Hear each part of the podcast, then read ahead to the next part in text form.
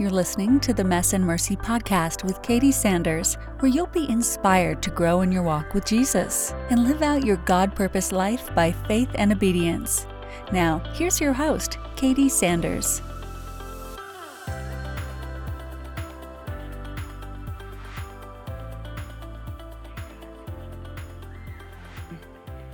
I have a word. Um, I could, I'd love to tell y'all how I arrived here, but um, I'll try to make it um, short so I can get to the scripture. But before, I just want um, to pray with you guys. I know I usually pray after, and if we're being honest, I probably will, but Dear Heavenly Father, I just pray that you would convict our hearts, Lord, that you would have them open to receive this word, um, and that we would respond to it, God, and that we would remember it and apply it, and that we can be honest to ourselves, Lord, for it. These things I ask in your name. Amen. I've been reading in Genesis for a long time. Um, the Lord told me to move on to Exodus, and I've been stuck in this these two little snippets of scripture for days now. And all day today, I was like, I got to get over there. I've got to give this word. I've got to get over there. I've got to get this word. And all of the phone calls that I took today was like, oh gosh, I've got to get over there. I have got to give this word. And the Lord is just pounding on me this place in Scripture, and I open it just now um, because I was going to bring it to you guys, and I shouldn't be surprised that this too is directly related to um, the Mount of God, um, just like it is where the burning bush is in Exodus, and God is just so so purposeful um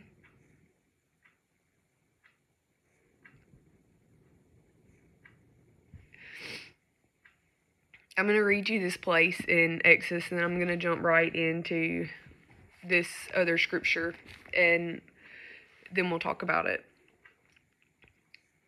It says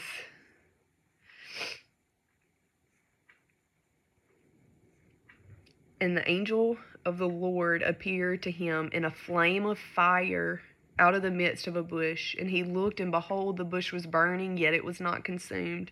And Moses said, I will turn aside to see this great sight, why the bush is not burned.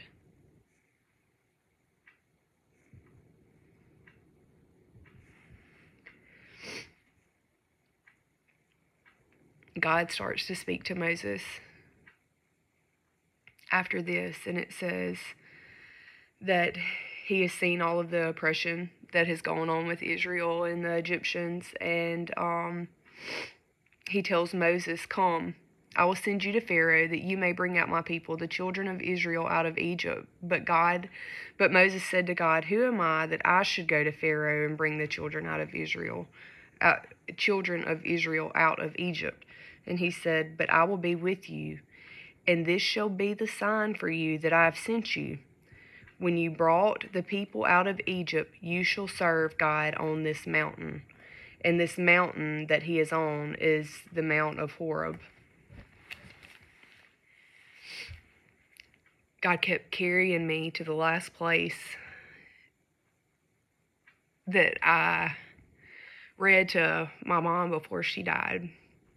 It is a place in First Kings, and it starts in chapter 18 and goes on to chapter 19 and 19 is really where she and I um spent some time.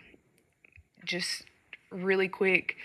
My mom had been sober for years.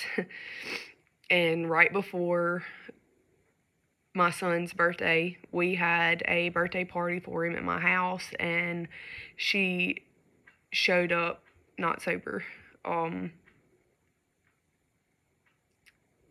for the first time in seven years. And a few days after that, um, I was trying to explain to her this place in the Bible with Elijah after I walked her through what I'm fixing to walk you through. And I was like, Mom, I know what you feel like now, but there's something on the other side of this for you. And God took me back here tonight and it picks up in the very same setting and like I said, I shouldn't be surprised that God does things like that because He's God, but I swear it blows me away every time. And so, this is probably, for me, one of the biggest displays of God's intentionality and his sovereignty and his power and might and faithfulness. Like it's one of my favorite places in the Bible because I've had moments like this and then I've had moments just like Elijah did immediately following that. And so right now, Elijah and King Ahab are going back and forth about whose God is the biggest. Is it Baal or is it God?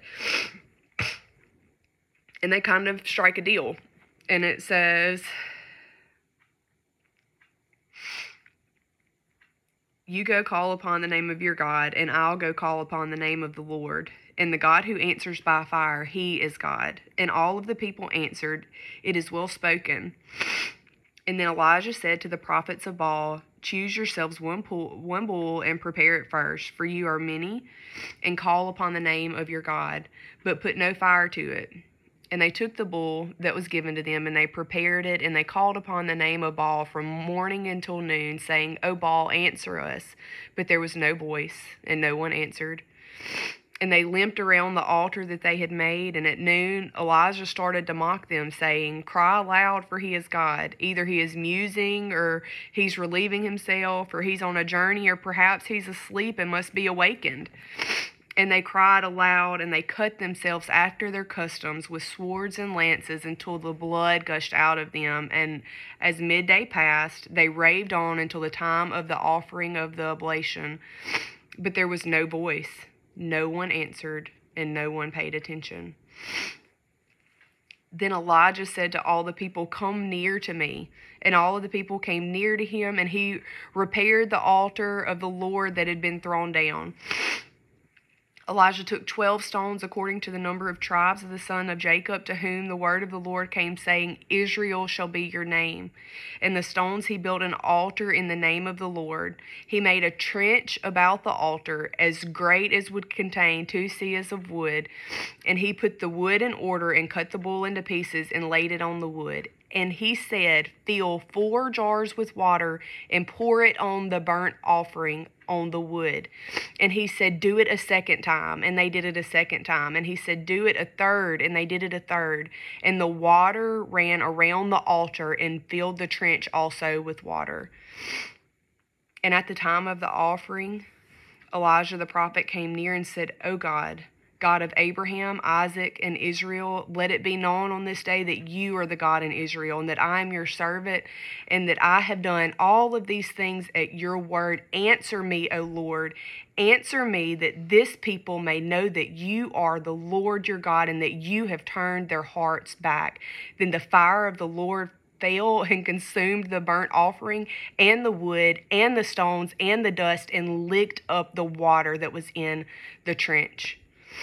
And when all the people saw it, they fell on their faces and said, The Lord, He is God. The Lord, He is God.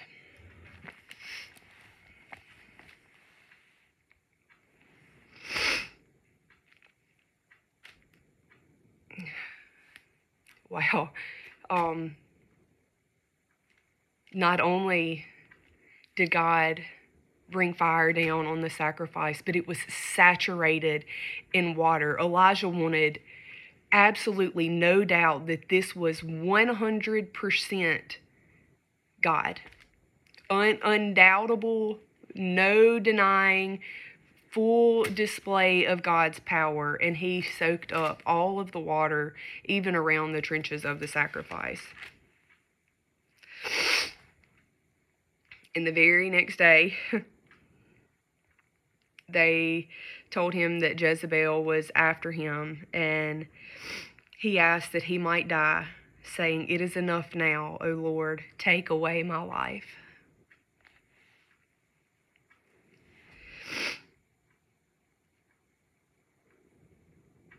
And God provided for him there. And he provided again.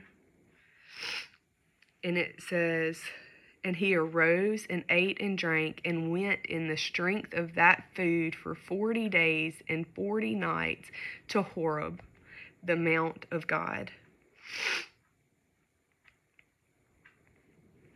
And God told him, Go out and stand on the mount before the Lord, and behold, behold, the Lord passed by, and a great strong wind broke into pieces in the rocks before the Lord, but the Lord was not in the wind.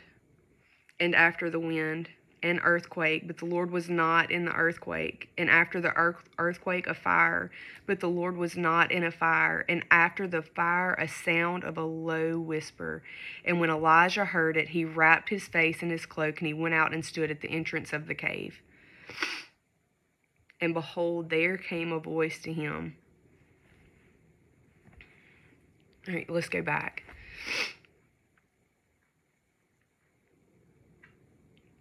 To the burning bush, it says, An angel of the Lord came to Moses, and Moses said, I've got to check this out. And then he looked at the bush. He didn't search for the angel. He didn't search for the word of the Lord. He looked at the bush. He looked at what was on fire, what was burning. And I think so many times in our life we have the things that we need to get through the hard times.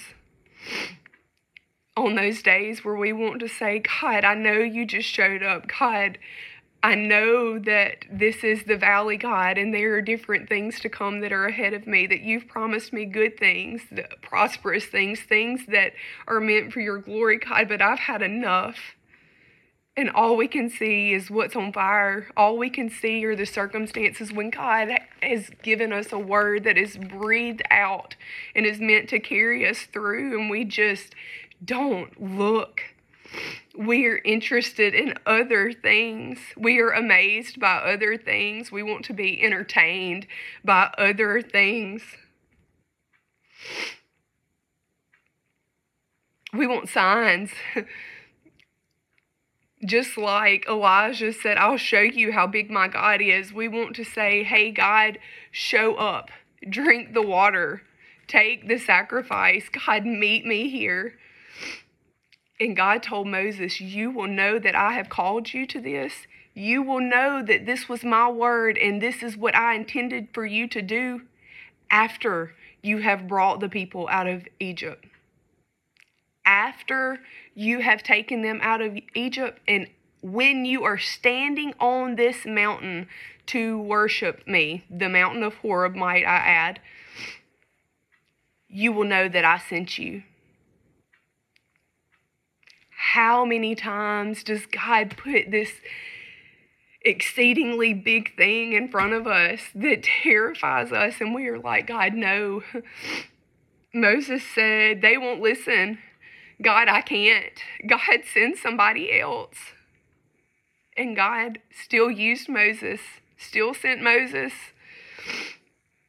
was still faithful to Moses, to Moses' mission, no matter how many times Moses questioned God or his authority. But sometimes the confirmation comes after faith.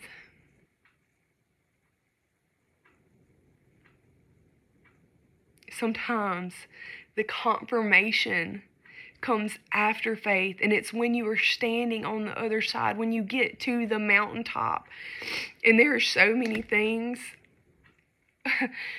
my husband we were talking about this the other night he's like where where do you think our lives what do you think they'll look like in 20 years I was like I have no idea. Like things have changed so much for us in such a short amount of time.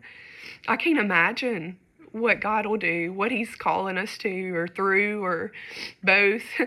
And I said, but I can tell you that when we look back, we'll see Him in everything. And He agreed when we look backwards, we can see every single intentional little molecular move that God has allowed us to walk through and we're so grateful for those things. When we go to that scripture, how much more, how much better does God know? When we say, It is enough now, O Lord, take away my life.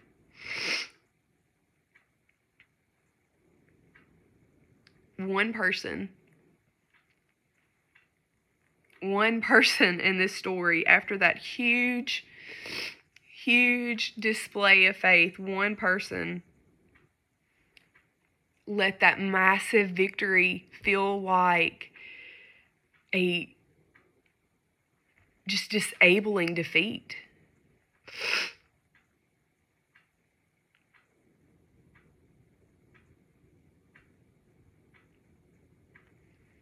And sometimes God shows up in our lives and He drinks the water, every single drop from the, the trenches. And He lets the people know right there that I am with you, I am for you, and I am God. I am God. He is God, the God of Israel. And sometimes He is not in the earthquakes or the fires or the bushes, He is in the still, small whispers asking us quietly, not begging us, not pushing us, not pressuring us to move forward. And after the earthquake, a fire, but the Lord was not in the fire. And after the fire, a sound of a low whisper.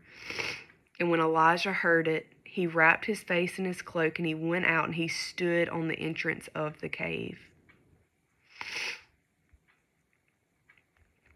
Go out and stand on the mount before the Lord. Go out. The call does not change. The command does not change. The expectation does not change. And we do not look at the bush. We look to the Lord. We do not look to our circumstances. We look to the Lord.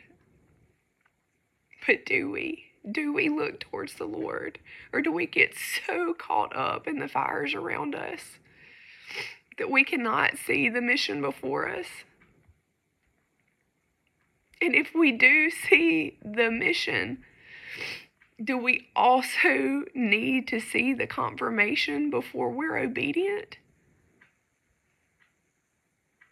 What does God owe us? Than for us to just obey.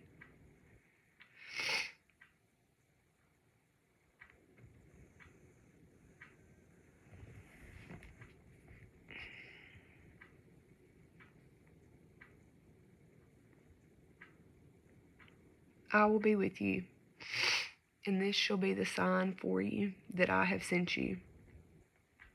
When you have brought the people out of Egypt, you shall serve God on this mountain. Go out and stand on the mount before the Lord.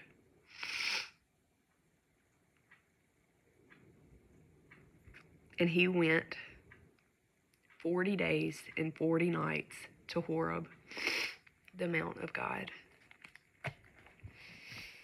Dear Heavenly Father, I pray that we hear your voice in the spectacular moments, God, that we praise you on the mountain and that we glorify you when you lick up every ounce of water, God. But in the days where there is no water, when there feels like there is no hope and everything is on fire, God, that we would still listen to your voice in the wind, that we would not be swayed or distracted by the things that pique our interest, God, but that we would stay focused and not compromised on the mission and on who you have called us to be and the places that you have called us to stand in. God, I pray that we go out and we stand on the foundation that you have so freely provided and offered us, God, if we should just accept it. I pray that our hearts are convicted, that we would be honest with ourselves for the things that we actually look at when you call our names, for how distracting our circumstances are, the noise around us is, God. And that we would respond. God, that we would not just recognize it, but we would be called to it, that we would be broken by it, and that we would be rebuilt on the foundation that you are God and you are who you say you are, and we can have faith and we can step forward without that confirmation, God, because you are a God of promise. These things we ask in your name. Amen. Love y'all. If you were encouraged by today's message, hit subscribe and meet us here again. Or head on over to Katie's website, messandmercy.com, to find more encouragement like free devotionals, Bible studies, and the blog. Thank you for tuning in to the Mess and Mercy podcast. We hope to see you again.